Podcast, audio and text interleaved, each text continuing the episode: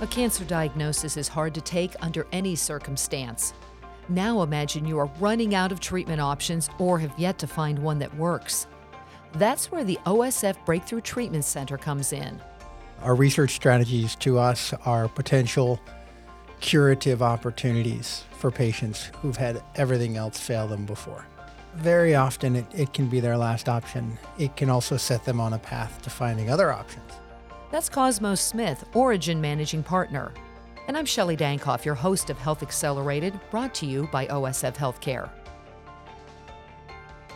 It's a real breakthrough on this episode of Health Accelerated as we take an in depth look at the new OSF Breakthrough Treatment Center that will bring exciting new cancer research to Peoria, Illinois that has never been done here before. It will provide residents of central Illinois and beyond access to some of the most groundbreaking, hard to access clinical trials, medical advances, innovative biotech, and novel therapies. OSF doctors and caregivers will have access to new technologies, world renowned physicians, infrastructure, and research from around the world. Joining me to talk about the OSF BTC, which will be part of the OSF Cancer Institute currently under construction, are Cosmo Smith, Origin Managing Partner, and Ryan Luginbuhl, Director of the Oncology Service Line for OSF Healthcare. Thank you both for being with me. Let's start, Cosmo, with you about just the overview of what Origin does, how it got involved with OSF Healthcare, and the development of this breakthrough treatment center, if you will. So, so Origin partners with uh, health systems around the world that are looking to bring novel care to their patients from outside their borders, inside their borders, wherever that care is ultimately created. They're generally health systems that have fantastic cultures and capabilities and many of them even have really terrific therapies already, but they're looking to expand that portfolio in a way that can really benefit the patient population that they serve. So, Ryan, from OSF's perspective, how did Origin and all of this come on the radar, and what, what had attracted us to working with them? I'll answer the second question first. What attracted us to each other was our mission. I mean, no doubt about it, the single reason that we're partnering with an amazing group in Origin and all their collaborators is really just around our mission. Their mission to bring the most novel, innovative science to patients that need it the most aligns really well with our mission at OSF to serve everybody with the greatest care and love. And we know we have a major gap in serving our cancer patients where they don't have access to clinical trials like they should. And they need access just as much as anyone else to these cutting edge clinical trials from poor to rich, regardless of who they are and where they came from, small town, uh, rural Illinois to the larger cities. They all deserve and need access to these incredible breakthroughs. Yeah, so let's talk a little bit about how clinical trials typically work and what the process is for that. Explain that for everybody who's listening because you make it sound like, oh, yeah. you're in a clinical trial. I can just go to my local facility and I'm in a clinical trial. It typically does not work that way, does it? No. Clinical trials represent the vehicle in terms of how medical research is done. And so often, clinical trials will be done with the focus of the clinical trial itself or the, the drug or the therapy that's actually being discovered in the lead position, right? So all decisions, all actions, all operations are generally centered around that. Um, the difference in what Ryan is talking about uh, in terms of our, our missions being so aligned is that we put the patient at the center of what a clinical trial means. So to us, the word clinical trial is, is less relevant and it's more therapy. You know, do we have an opportunity to help this patient or this patient and their family find something that could potentially be of benefit when all other options have failed? And that's that's essentially our definition of a clinical trial. It's the mission that we we take the leadership from when we design all of our research strategies. Our research strategies to us are potential curative opportunities for patients who've had everything else fail them before. Very often, it, it can be their last option. It can also set them on a path to finding other options, right? And extending life uh, and, and a time frame to, to identify uh, things that maybe have a greater likelihood of success. Yeah, because typically on clinical trials, you have to get X amount of people enrolled, don't you? You have to have this here's your pool, and you get X amount of people, and it's based out of a facility. And then people have to travel there, which adds another level to people who are already going through some difficult times, doesn't it? Yeah, it, it sure does. I mean, you know, the, the important thing about therapies of any kind, novel therapies in particular, is that uh, they can only be delivered within certain locations, locations that have actually staffed up and operated themselves and made the commitment similar to, to OSF. And so then the need is to help patients find their way to those, those options. And very often the patients will find their way themselves uh, with or without the help of their physicians. And what happens, quite ironically, is that the current population uh, of OSF will have greater access to things that can be potentially breakthroughs. But this region, this leadership strategy set about by OSF, will also begin to draw patients from all around the world, uh, not just the US, people looking for options that they otherwise wouldn't have access to. Most of the work we're focused on is only going to be happening in anywhere from three to five uh, locations around the world. And not all of it is later stage treatments. Possibly we'll see 50% of the work we do over the course of the next five years being focused on identifying disease as early as possible, whether that's cancer or Alzheimer's. Um, some of these diseases are just so devastating and caught, unfortunately, too late. So our mission is to find them as early as we can. Yeah, prevention uh, is cure. I mean, it, it, find the cancer early, right? You can cure the cancer, and so we should care, and we do care just as much about preventing it, finding it early. If you have cancer, then you can actually treat it much more effectively. Yeah, or determining who might be prone to it. And exactly. maybe yeah. if you could forecast, I mean, that's what everybody wants that personalized medicine. If I could find a way to prevent it from ever happening, you know, so it's exciting. You know, Ryan, when you when you first heard about this and you're exploring it, and then you had to have those conversations with the physicians who are involved and who provide that frontline care. Talk to me a little bit about what that was like. I have to believe they're extremely excited about this work that lies ahead. Well, yeah, I mean, they are excited, but we involve them from the very beginning. And we don't believe in coming up with some strategy and then go tell our doctors, hey, uh, we got something great for you. Um, that has happened and does happen, but we wanted to make sure that our doctors were in the driver's seat of this strategy and will continue to remain that, that way because our doctors are, are amazing physicians, but they, they know our patients we don't in administration. We are uniquely disconnected because of our roles.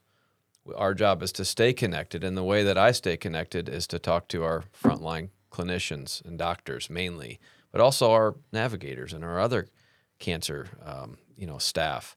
It's so important that we, when we formulated this partnership, they were at the forefront, and they continue to be throughout the journey that we're on to build this into you know, a leading cancer research institute where curative cancer therapy will happen here. And so our doctors are going to be the center of this with our patients. Yeah, we talk about you, you mentioned clinical trials and those phase one trials, but leading into the novel therapies, are there particular cancers that are the bigger focus going forward, or at least to start? You can't you can't be everything to everybody at, at initially. You kind of have to have a little bit of a focus to make it successful. So, where is the starting point that we're heading down right now?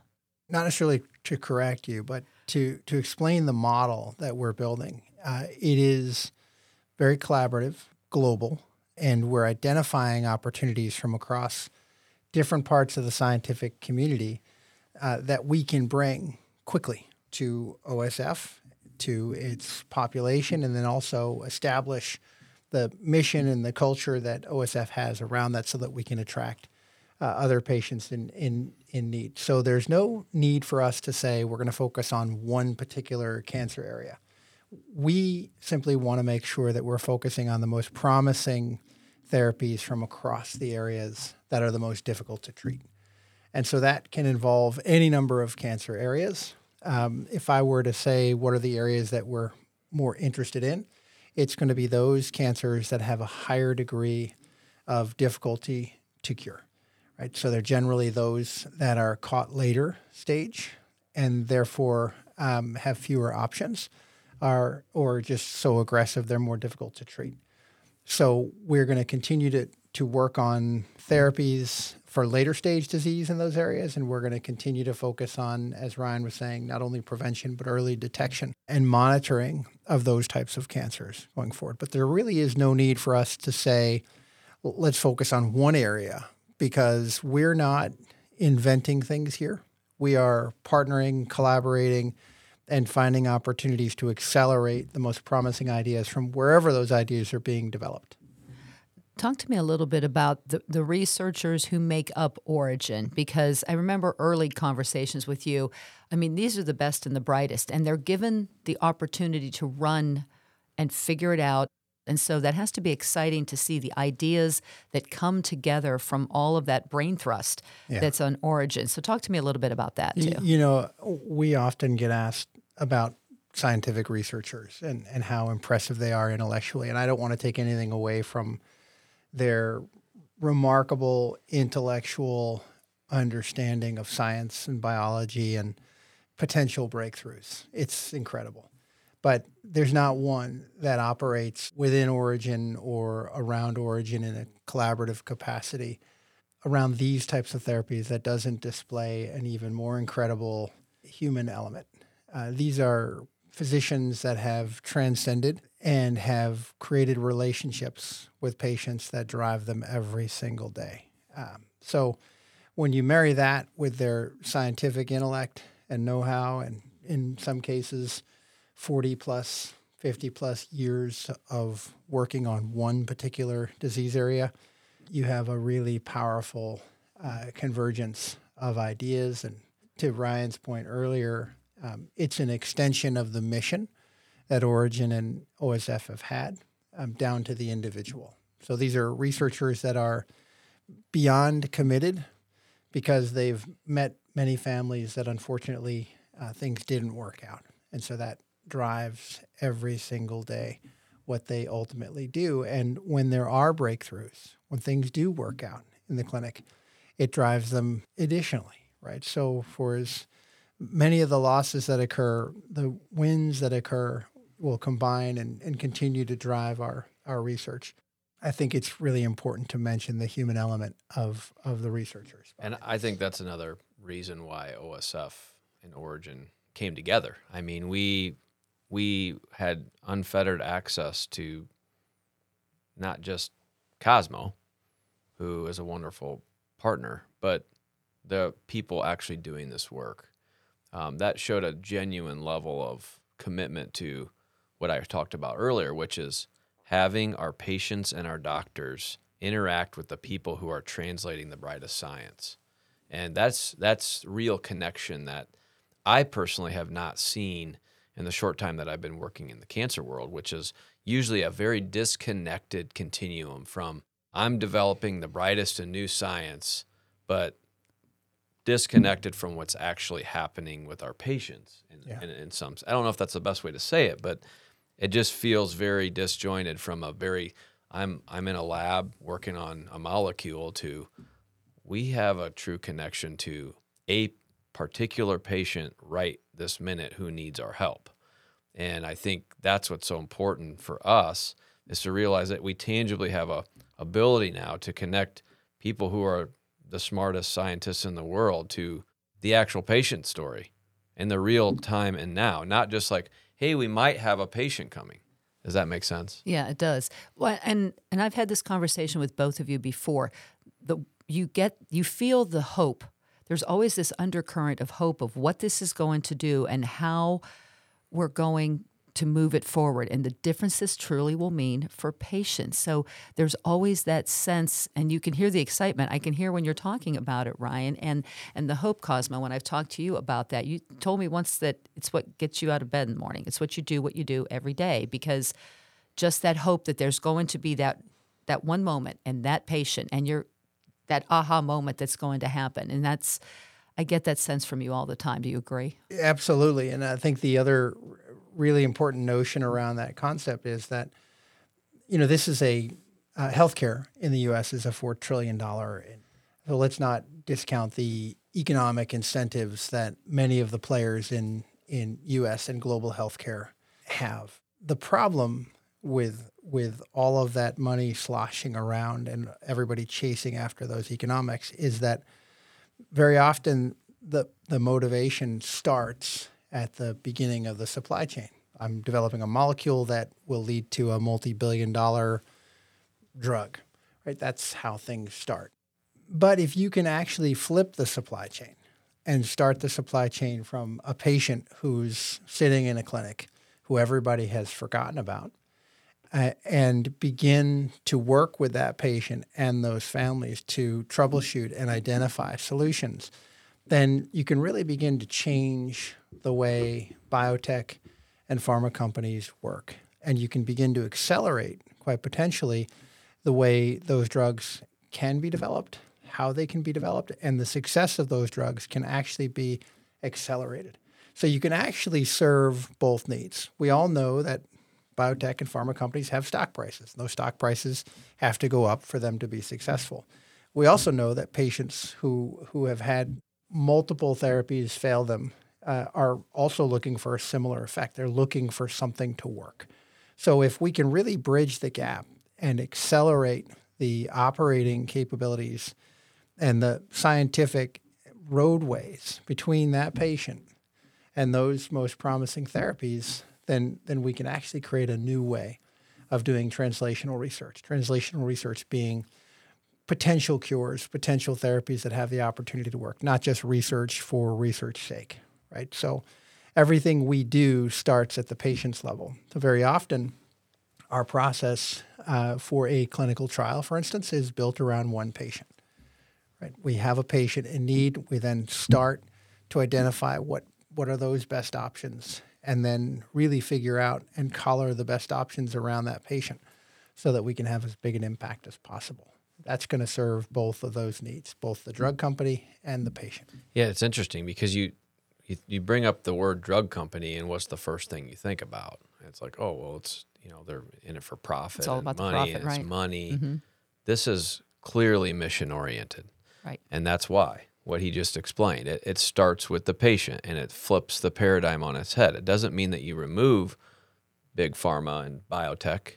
It means that you're connecting big pharma and biotech to our mission. There are amazing individuals in leadership positions in the entire organization at a lot of the biotech and pharma companies. They just they're they're dealing with the card they've been dealt. The industry has been built in such a way to where they have to operate according to the supply chain that they're given.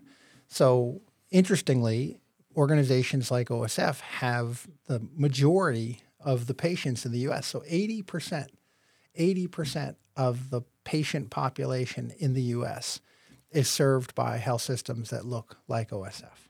The intriguing thing is that the majority of clinical trials, early phase clinical trials, are done by uh, a smaller proportion where there is a smaller number of patients. So, largely the bigger academic centers.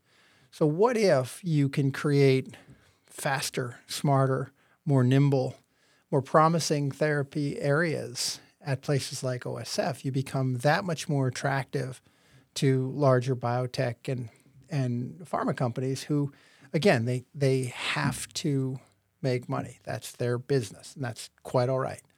But our job is we have to find opportunities that are the most promising for, for patients and their families.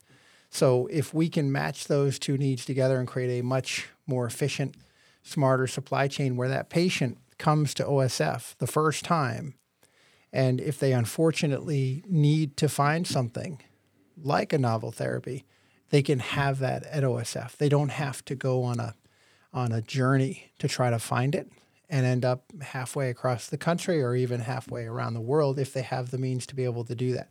They can actually be treated from start to finish here, hopefully with a very positive result. That's the other exciting part to me because we talk global. This is a global initiative. And so often people will say, Peoria, Illinois, and they turn their heads sideways and look at you, go, Peoria, Illinois, why Peoria?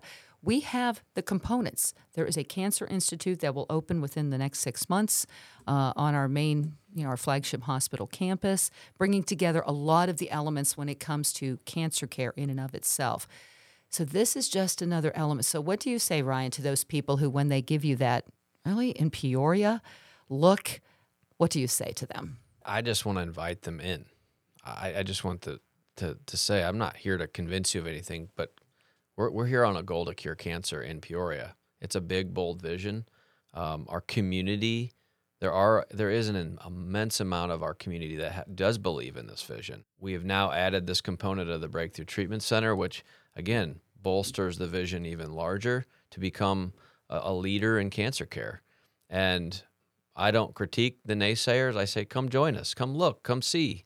Um, we want you to be a part of this too. Um, collaboration is what's needed. Um, skeptics, come look, come look. We're not here to hide anything. We're actually here to invite you in to our family and say, why not? Um, and this will happen. We we can do this and switch our our language uh, from I think um, to we will. Um, we will cure cancer in Peoria and be confident that we will be a world leading cancer program. And I think that's an exciting vision that that I'm not just saying. It's just it, everybody that is involved with this work is unbelievably excited about it. Community members are clearly motivated to give to our new building. They're motivated to give now to an immense amount of uh, opportunity with the Breakthrough Treatment Center and Maybe they can help someone not die from pancreatic cancer that they just watched a loved one go through and, and experience. People are excited about this vision. I don't think it's going to take long for people to realize that this is something special. If you are that patient who's listening to this or that family member who has a loved one who is going through this, how are people accessing? Because this work has already started. This isn't a, oh, six months down the road, we're doing this. We've already started the collaboration, the conversations are happening, the groundwork is being laid. What do you say to people? How do they get to you and to the Breakthrough Treatment Center and start and just asking the questions, which so many of them have? I would just encourage uh, patients and families to ask the right questions to their doctor and say, hey, I've heard about the Breakthrough Treatment Center. Are there any clinical trial options for me? And start there. It's a conversation with our doctors, and our doctors, again, will be connected to us and what we're doing and already are and I think uh, they'll find that there's potential help that, that can that can happen with this. In response to your question, why Peoria? Um, so it's it's not a function of why Peoria; it's a function of why OSF, and that's because they, since the late 1800s, have had a mission. That mission corresponds very importantly and perfectly to what has to happen, especially as we start to develop some of the more promising therapies. The other thing I'd say, just structurally, is um, Peoria is surrounded by some of the largest cities in the world, right? Not far. Um, these therapies that we're developing uh, are happening here, n- not in those larger metropolitan areas like Chicago, for instance. And when you build something so close to those metropolitan areas, it's a very easy um, direction for those patients to have access to and those physicians who are helping those patients to have access to that. But there's also really important uh, demographic that's often forgotten in therapeutics, which is the rural population. So, what's really terrific about Peoria is it's actually more uniquely suited to doing this kind of promising therapeutic work than most of the large urban centers in, in the US because it actually has access to both populations urban rural. And what we typically see in a lot of these novel therapeutics programs that are that are being built solely in larger metropolitan areas is you forget about the rural population because you can fill those those trials much faster in urban areas, and that's not extremely fair, right? By the same token, if you're that biotech or that pharma company and you're looking for a way to find that difficult to find patient, there's no better place than a place like Peoria. So Peoria has actually been built not only because of the mission of OSF, but just demographically speaking, having access to large uh, urban populations and having access to a rural population really uniquely suited to building a breakthrough clinic like this. Well, Ryan Luginbuhl, Cosmo Smith, it's exciting. There's lots of excitement ahead, and I'm sure a year from now I'll sit the two of you back down and say, let's let's give an update on where we're at with this, and it'll be exciting to get the updates yeah. as we go along and as the OSF Cancer Institute opens its doors uh, in early 2024. So, thank you to both of you for being with us today. You bet. Thanks. Yeah, happy to be here. Thanks, Shelli. Listen and subscribe on your favorite podcast app. You can also find links to any of our episodes on the OSF Newsroom at newsroom.osfhealthcare.org.